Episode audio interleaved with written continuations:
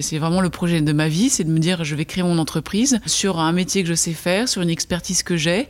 En plus, j'embarque avec moi des personnes formidables. J'aide des gens à être généreux, j'aide des entreprises à être généreuses et j'aide des associations à faire en sorte que leur euh, projet qui répond à une euh, problématique qu'elles ont vue là à côté de chez elles voit le jour. Donc il y a aussi une fierté là-dessus, hein, c'est très clair. Une fierté et un sourire immense. Clémence est ravie dès qu'elle parle de son entreprise.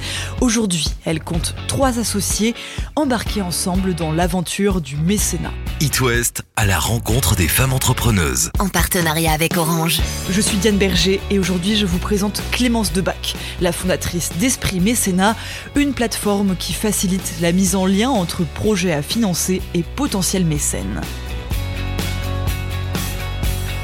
Ça fait dix ans que je travaille dans le mécénat. J'ai d'abord été euh, salarié d'un festival de musique classique en Auvergne. Il y a cinq ans, j'arrive à Orléans, euh, en micro-entreprise, en me disant bah, je vais faire ce que je sais faire, à savoir accompagner des porteurs de projets, des associations pour aller chercher euh, des mécènes, leurs premiers mécènes. Et puis, euh, de fil en aiguille, je me suis aussi mise à accompagner des entreprises pour mettre en place leurs actions de mécénat, et puis aussi des collectivités qui se posaient la question de faire du mécénat pour euh, leurs propres projets ou de favoriser le mécénat sur leur territoire. Je me suis rendu compte qu'il y avait deux enjeux qui était difficilement adressé euh, dans le marché euh, du mécénat, à savoir euh, la rencontre entre les entreprises et les associations, qui est toujours compliquée. Et puis le second enjeu, c'est bah, une fois que cette rencontre elle a eu lieu, il faut qu'elle s'installe dans la durée, parce qu'il n'y a pas plus efficace qu'un mécénat qui s'installe dans la durée. Tout de suite, on peut parler d'impact, on peut parler d'indicateurs, de suivi des bénéficiaires, on peut co-construire la réponse ensemble. Après trois ans, trois ans et demi à mon compte en micro-entreprise, je me suis rendu compte que j'arrivais à un certain palier en termes humains et en termes de temps et puis justement en termes d'offres.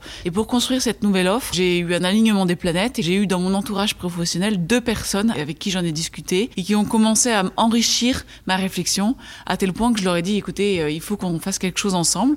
Et donc je leur ai proposé de rejoindre l'aventure de Esprit Mécénat. Et donc on est maintenant trois associés. Et donc forcément, je suis passée d'une micro-entreprise à une société, une SAS. J'ai réfléchi à une nouvelle offre, une solution clé en main, qui est une plateforme digitale, la plateforme sociale du mécénat, qui fait euh, plusieurs choses. La première, c'est qu'elle met en contact les associations, les porteurs de projets et les entreprises, donc les mécénés et les mécènes. Et puis une fois que euh, cette euh, mise en relation elle a eu lieu et qu'elle a été validée de part et d'autre, s'ouvre un espace de gestion dans lequel on va en fait libérer l'association et l'entreprise de tous les aspects administratifs et euh, communication, dans le sens où on va fournir automatiquement une convention de mécénat, un reçu fiscal, le suivi des contreparties. Et euh, entre le moment où vous étiez donc salarié dans le mécénat, Oui. celui, enfin j'imagine que déjà passer de salarié à euh, micro-entrepreneur, ça a dû être un, un gros choc. Déjà, est-ce que c'était voulu?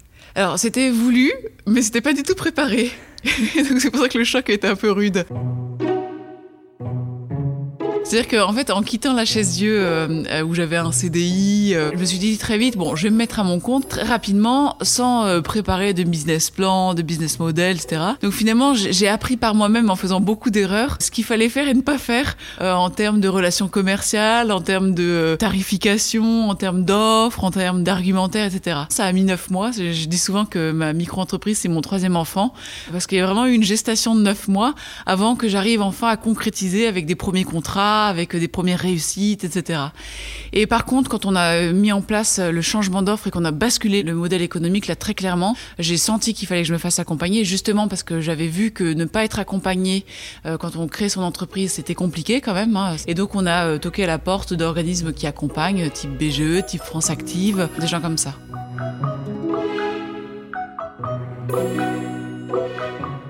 En fait, euh, chef d'entreprise, chef d'entreprise, ça n'a pas été si évident que ça euh, pendant, de nombreuses années. Justement, il y a eu des réseaux qui se sont saisis de cette problématique en se disant mais en fait euh, comment ça se fait qu'il y ait aussi peu de femmes chefs d'entreprise finalement? Et qu'ils se sont dit il faut qu'on fasse un accompagnement spécifique pour ces femmes parce qu'on se rend compte qu'il y a des plafonds de verre en termes de accessibilité au lever de fonds, accessibilité à l'accompagnement. donc on va les aider à, casser ces plafonds pour que les prochaines justement puissent ne pas se poser cette question. Ma plus grande fierté finalement ce serait aussi de me dire que derrière moi il y a des jeunes femmes qui vont créer leur entreprise, elles n'auront pas besoin d'être accompagnées par des réseaux spécifiquement femmes chefs d'entreprise parce que la société aura tellement évolué grâce à tout le travail que nous on fait actuellement et que Orange fait et que toutes les femmes lauréates de ce programme font Et ben, dans 3 ans, dans 5 ans, dans 10 ans, ma fille, si j'avais eu une fille, elle aura aucun problème à créer sa société, son entreprise, parce que pour elle, ce sera tellement évident qu'elle n'aura pas besoin d'avoir euh, l'accompagnement de, de ce type de réseau.